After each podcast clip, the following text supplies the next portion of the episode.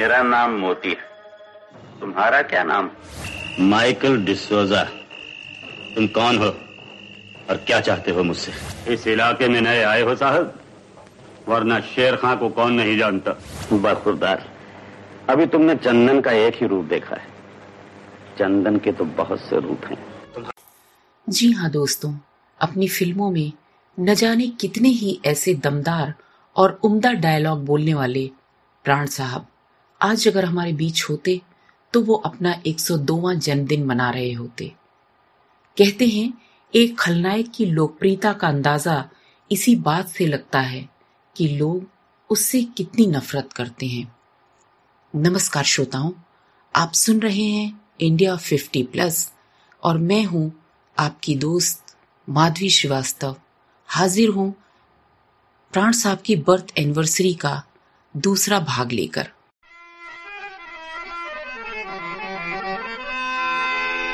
ऐसी चीज़ सुनाए के महफिल दे ताली पे ताली।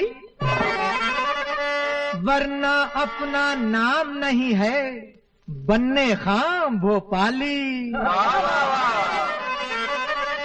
मुन्ने मियाँ बधाई बनो, खूब होनहार दोनों जहाँ की नेमतें हों, आप पे निसार।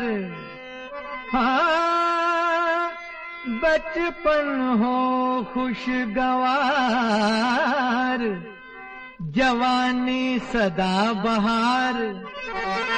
अल्लाह करे ये दिन यूँ ही आए हज़ार बार।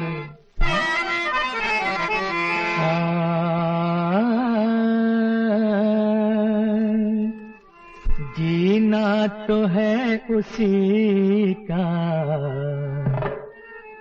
अरे जीना तो है उसी का। जिसने ये राज जाना हाँ जीना तो है उसी का। जिसने ये राज जाना, है काम आदमी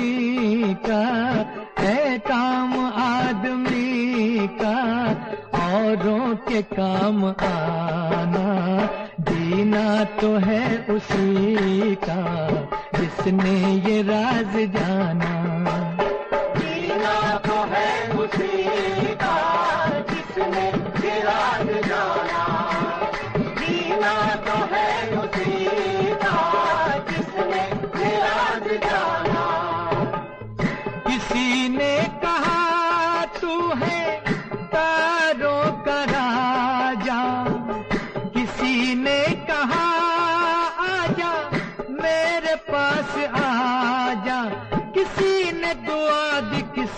बधाई सबकी तू आँख का तारा बने, तेरी ही रोशनी में चमके तेरा घराना।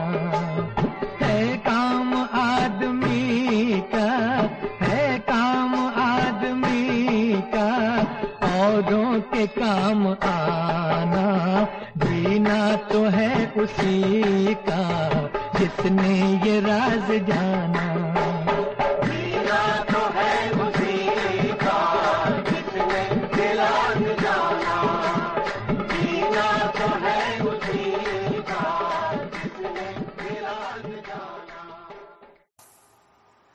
सत्तर के दशक के बॉलीवुड एक्टर और इंडस्ट्री के खतरनाक विलेन कहे जाने वाले प्राण साहब को इंडस्ट्री में आज भी उनकी एक्टिंग की वजह से ही जाना जाता है।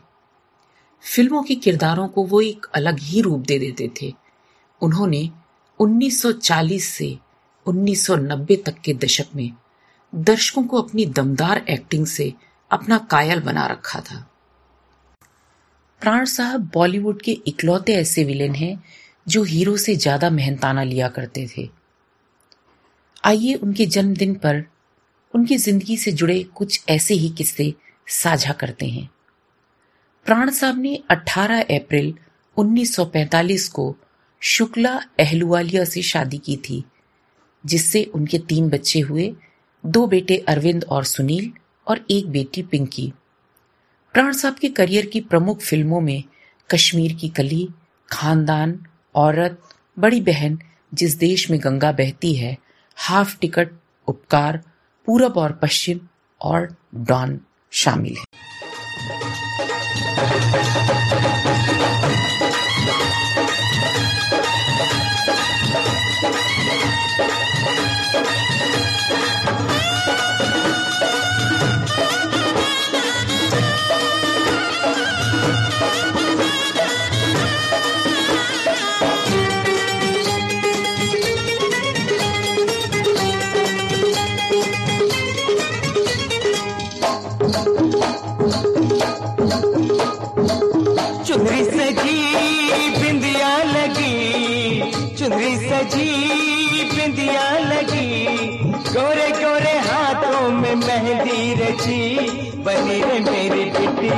दुल्हन बनी बनी रे मेरी बिटिया दुल्हन बनी। दुल्हन बनी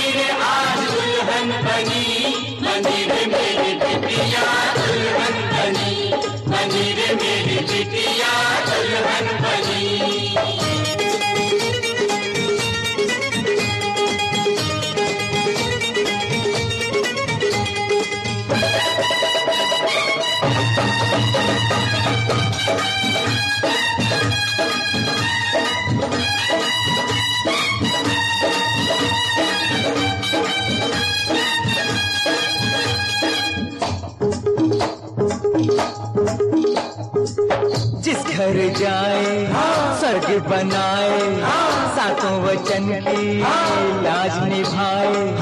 नैहर में तूने बहुत दुख है झेले, नैहर में तूने बहुत दुख है झेले।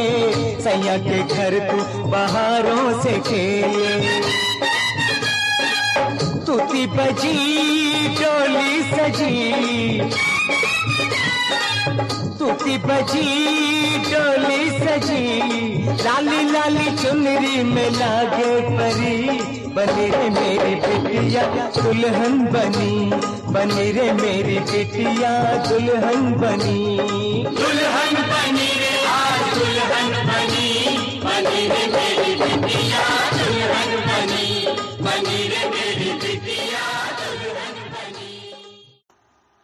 भारत स्वतंत्रता हासिल करने की दहलीज पर था, लेकिन साथ ही माहौल में दंगों और सांप्रदायिक षड्यंत्रों का एहसास हो रहा था। प्राण साहब ने समय रहते अपनी पत्नी, साली और करीब एक साल के बेटे को इंदौर भेज दिया। इसके बाद लाहौर में दंगे भड़क गए, प्राण साहब वहीं रुक गए, लेकिन उनकी पत्नी ने उनके इंदौर न आने की सूरत में अपने बेटे का पहला जन्मदिन मनाने से मना कर दिया। हालाँकि प्राण साहब अभी लाहौर में ही रुकना चाहते थे, लेकिन पत्नी की जिद के आगे उन्हें लाहौर से इंदौर आना पड़ा। अगले कुछ ही दिनों में ये समाचार आने लगे कि लाहौर में लोगों का कत्लेआम हो रहा है और अब ये तय हो गया कि प्राण साहब दोबारा लाहौर वापस नहीं जा सकते। चूँकि उनके पास अब तक फ़िल्मों का एक सफल करियर बन चुका था, लिहाजा उन्होंने बॉम्बे को अपने पेशे के लिए उचित समझा। प्राण साहब बॉम्बे पहुँच गए। उन्होंने उस वक्त वहाँ के सबसे अव्वल होटल ताज में अपने लिए कमरा बुक कराया। लेकिन जल्दी ही उन्हें यह एहसास हो गया कि लाहौर में उनका 20 फ़िल्मों का करियर बॉम्बे की हिंदी फ़िल्म इंडस्ट्री में कोई मायने नहीं रखता। छह महीने से ज़्यादा समय तक खाली रहने के बाद वो एक छोटे होटल में शिफ्ट कर गए और नौबत यहाँ तक आ गई कि उन्हें रोज बरोज की जरूरतें पूरी करने के लिए अपनी पत्नी के गहने तक बेचने पड़े।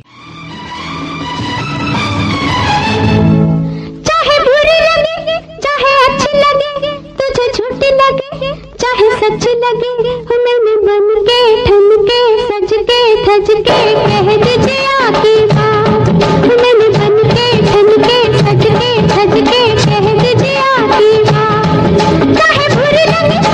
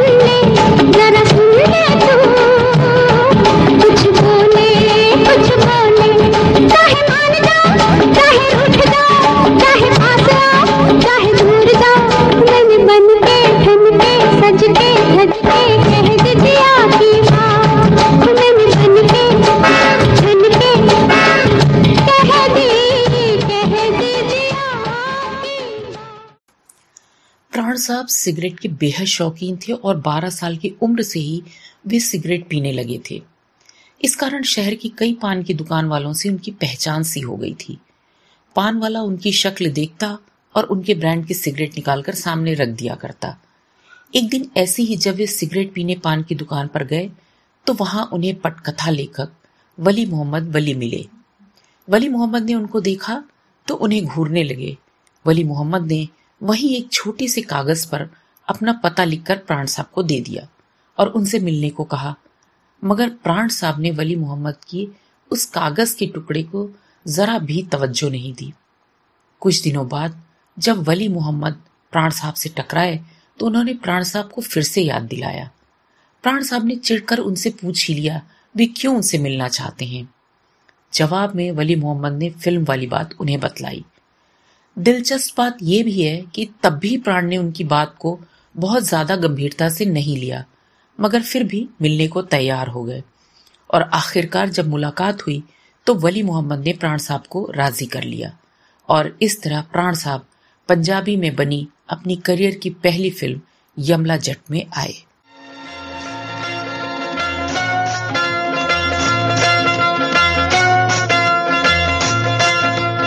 हाय जिंदड़ी वे यार, हाय जिंदड़ी।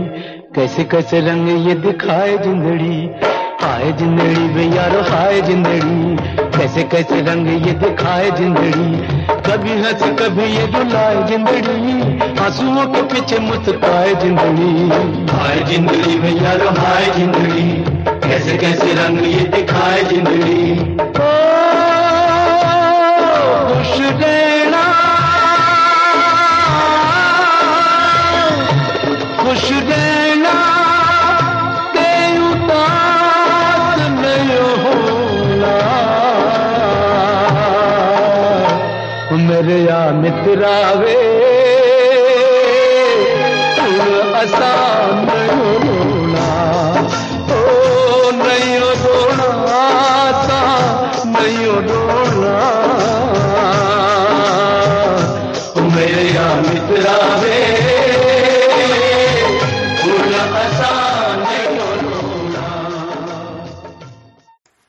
यमला जट के बाद उन्होंने शौकत हुसैन निर्देशित फ़िल्म खानदान साइन की। इस फ़िल्म में वे मशहूर गायिका नूर जहाँ के हीरो बनकर आए। ये फ़िल्म सुपरहिट हुई, मगर प्राण साहब नायक के रोल में काम करते हुए बहुत संकोच महसूस करते थे। उनका कहना था कि पेड़ों के पीछे चक्कर लगाना उन्हें अच्छा नहीं लगता। नूरजहां को वो तब से जानते थे जब वे दस साल की थीं। बाद में प्राण साहब से उनकी अच्छी दोस्ती हो गई। इस समय तक प्राण साहब काफ़ी लोकप्रिय हो गए थे। लोग उनके अंदाज की नकल भी करने लगे थे। मगर नाच गाने में वे खुद को बहुत असहज महसूस करते थे। और इसी कारण से उन्होंने जंजीर में काम करने से मना कर दिया था। दरअसल, इस फ़िल्म का एक गीत यारी है ईमान मेरा गीत, उन्हीं पर फिल्माया जाना था। लेकिन बाद में प्राण साहब किसी तरह इस शर्त पर राज़ी हुए कि गाना पसंद ना आने पर वो इसे हटवा देंगे। के दिन छोटे सही हम भी बड़े दिल वाले। La la la la la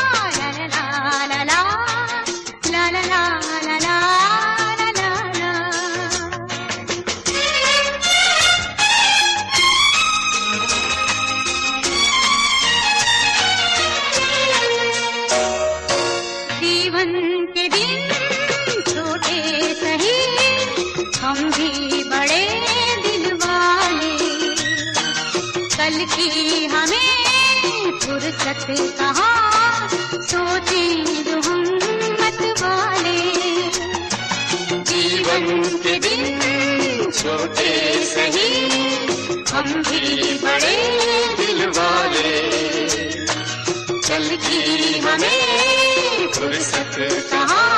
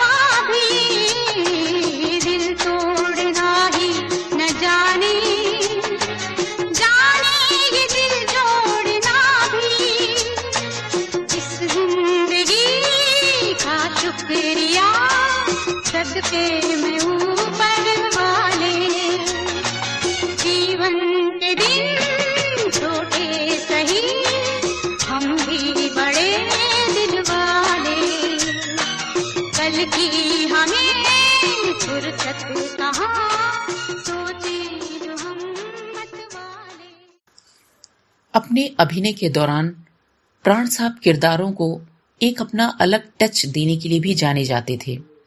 इसके लिए वो कई बार दिलचस्प हाव भाव पैदा करते थे।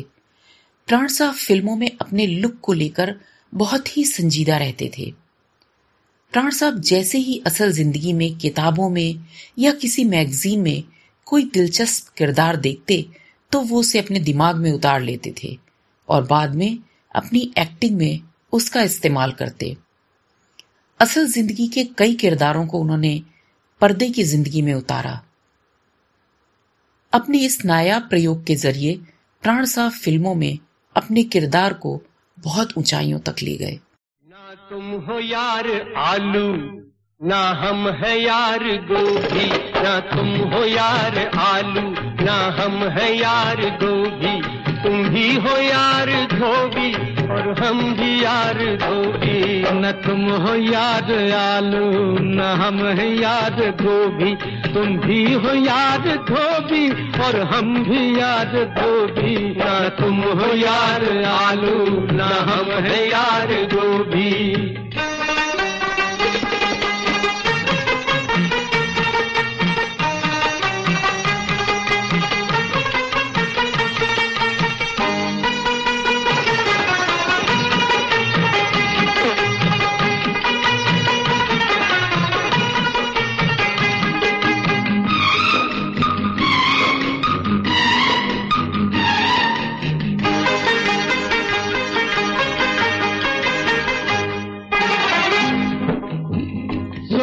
मजबूरी सुनो, तुमसे क्या चोरी सुनो? सुनो मजबूरी सुनो, तुमसे क्या चोरी सुनो? एक दिन का हाल सुनो, है हीरा लाल। क्या बताऊँ, हुए क्या क्या लथूड़े क्या बताऊँ, हुए क्या क्या लथूड़े साहेब का सूट पहन लेकर के अपनी भुवन हम बाईस को चला देखने।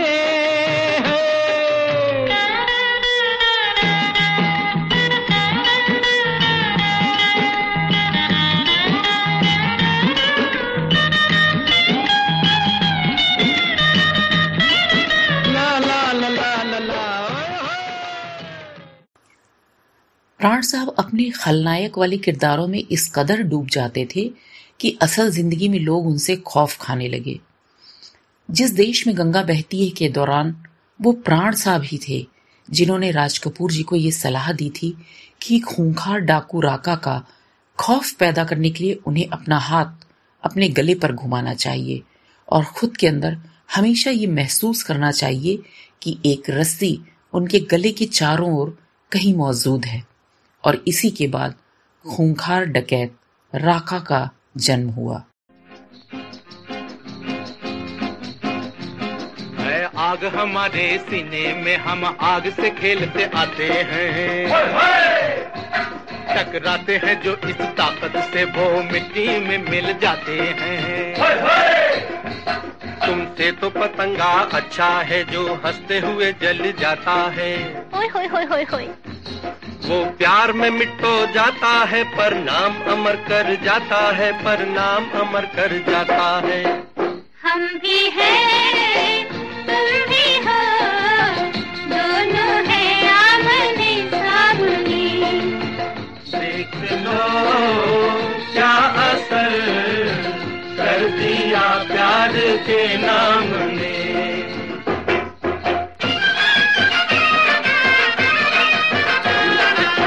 गाते गरजते सागर हैं कोई हमको बाँध नहीं पाया। कोई हम मौज में जब भी लहराए सारा जग डर से थर्राया। हम छोटी सी वो बूंद सही है सीप ने जिसको अपनाया। ओए होए होए होए होए खारा पानी कोई पी न सका एक प्यार का मोती काम आया एक प्यार का मोती काम आया। हम भी हैं।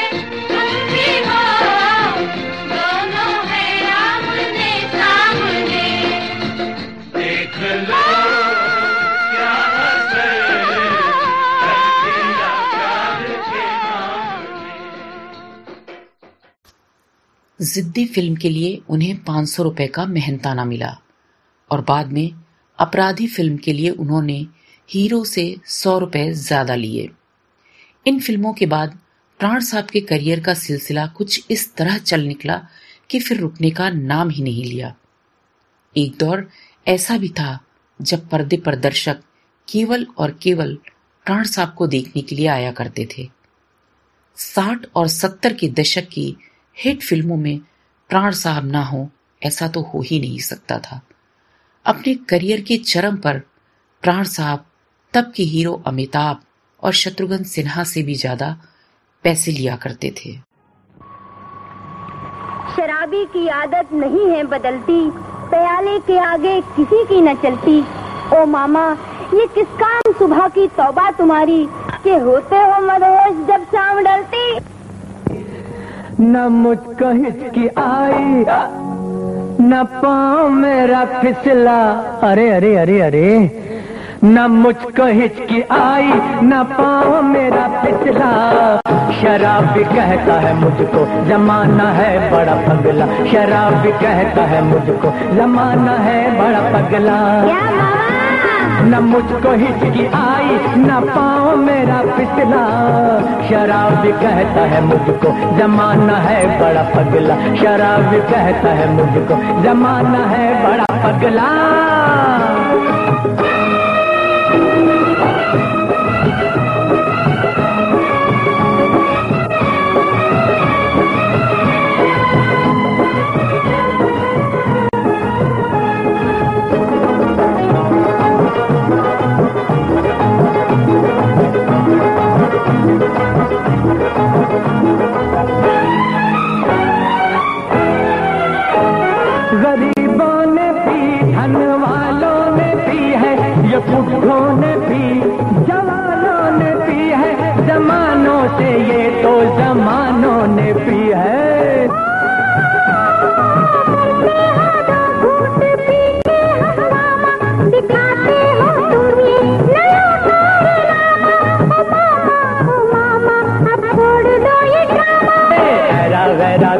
इसको पीने से डरता है। अरे कोई कलेजे वाला ही ये प्याला भरता है। मैं भर के जाम दुनिया से हाँ।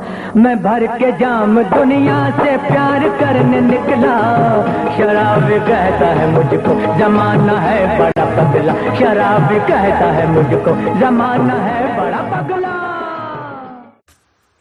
प्रकाश मेहरा की फ़िल्म, जंजीर भी मनोज कुमार की फ़िल्म उपकार की तरह ही प्राण साहब के करियर की एक यादगार फ़िल्म है।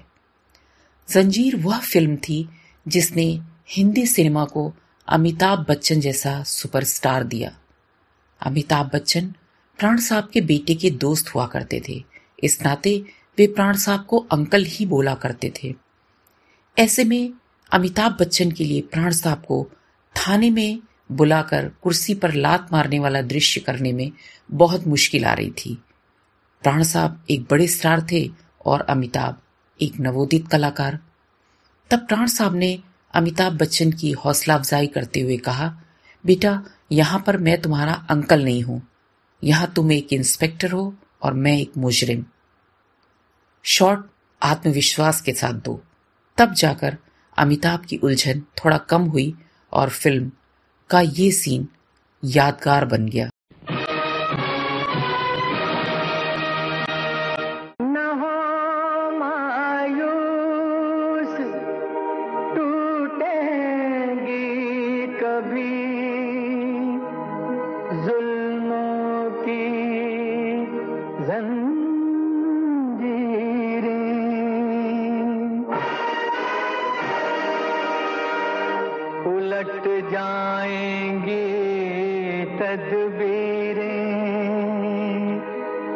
बदल जाएगी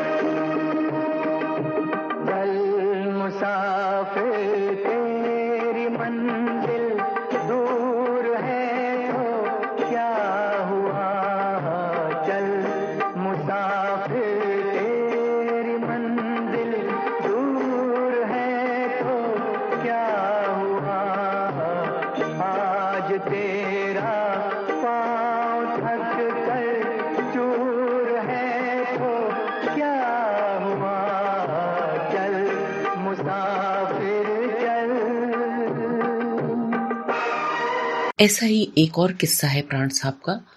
1972 में सोहन लाल की एक फ़िल्म आई थी बेईमान, जिसके अभिनेता थे मनोज कुमार और सपोर्टिंग एक्टर का रोल किया था प्राण साहब ने।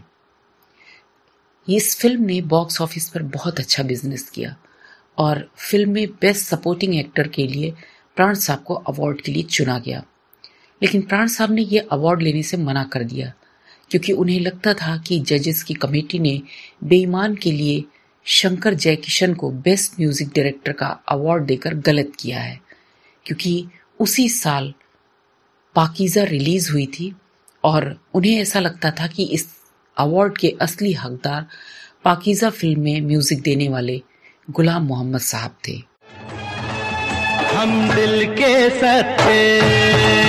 हम बात के पक्के। हम दिल के सच्चे, बात के पक्के और जेब के फक्कर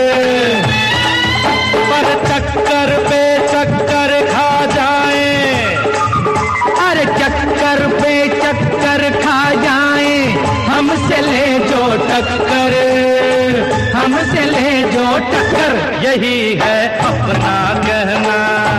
जरा तुम बच के रहना, यही है अपना कहना। जरा तुम बच के रहना, समझे? प्राण साहब एक ऐसे अभिनेता थे, जिन्होंने कभी राजनीति में दिलचस्पी नहीं दिखाई। दरअसल, प्राण साहब को राजनीति और नेताओं से चिढ़ थी। उनका कहना था कि अगर उन्हें अगला जन्म मिला तो वे अगले जन्म में भी प्राण ही बनना चाहेंगे। प्राण साहब, भले ही पर्दे पर खलनायक और बुरे इंसान का किरदार निभाते थे, लेकिन असल ज़िंदगी में वो एक भले और संवेदनशील इंसान थे।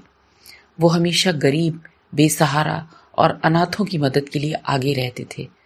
वो कभी भी अपनी फ़िल्मों को नहीं देखते थे, क्योंकि उनका मानना था कि ये केवल समय की बर्बादी है।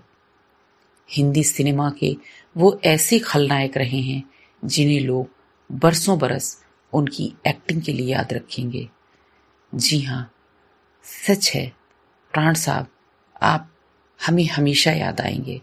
तो दोस्तों, ये एक गीत सुनिए और अपनी दोस्त माधवी को दीजिए विदा। नमस्कार। क्या मार सकेगी मौत उसे? औरों के लिए जो जीता है, मिलता है जहाँ का प्यार से औरों के जो आँसू पीता है। क्या मार सकेगी मोरे औरों के लिए जो जीता है? मिलता है जहाँ का प्यार से औरों के जो आँसू पीता है क्या मार सकेगी? मौत